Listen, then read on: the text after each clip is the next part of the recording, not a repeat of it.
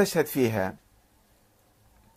الآية استشهد فيها هي آية يعني حول نشر القرآن في زمن النبي فلولا نفر من كل فرقة منهم طائفة ليتفقهوا في الدين ولينذروا قومهم إذا رجعوا إليهم لعلهم يحذرون. التوبة 122 يعني أنتم مو كلكم تروحون للجهاد. خلوا جماعة مع النبي إذا إجت آية قرآنية جديدة أو وحي جديد. حتى ذولا إذا قومهم إذا رجعوا إليهم يقولوا لهم الآية نزلت علينا آية كذا وكذا. أو أنه المناطق البعيدة البعيدة مو كلهم يقدرون ينفرون إلى إلى النبي.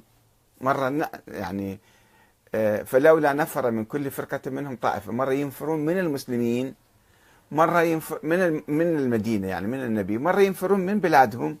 بمعنيين الآية يجون للمدينة. مو كل الناس يقدرون يجون فيجون مجموعة يتعلمون الدين يتعلمون القرآن يعني شنو الصلاة والصوم القرآن ويرجعون إلى قومهم إلى قومهم فينذروهم.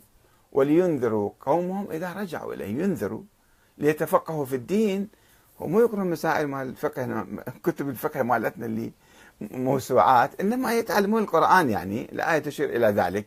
لا فيها معنى التقليد ولا فيها كذا.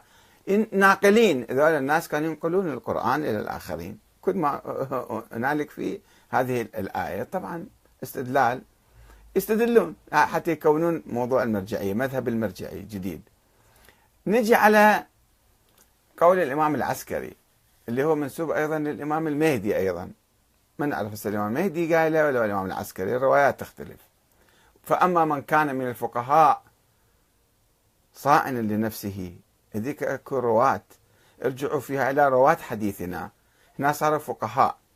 الفقهاء شنو كانوا؟ بزمن الأئمة كان عندنا فقهاء يعني يجتهدون عندهم أحكام ويفتون. ما كان عندنا شيء هذا ابدا. كانوا مجرد رواة ينقلون عن الأئمة ولذلك الأخباريين حتى اليوم يقولون الاجتهاد باطل وحرام وما يجوز لأنه ما عندنا اجتهاد مع الأئمة.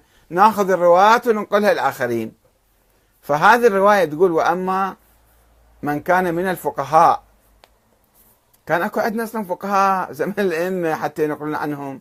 أو فقهاء بمعنى الرواة يعني متفقه في الدين يروح ينقل رواية.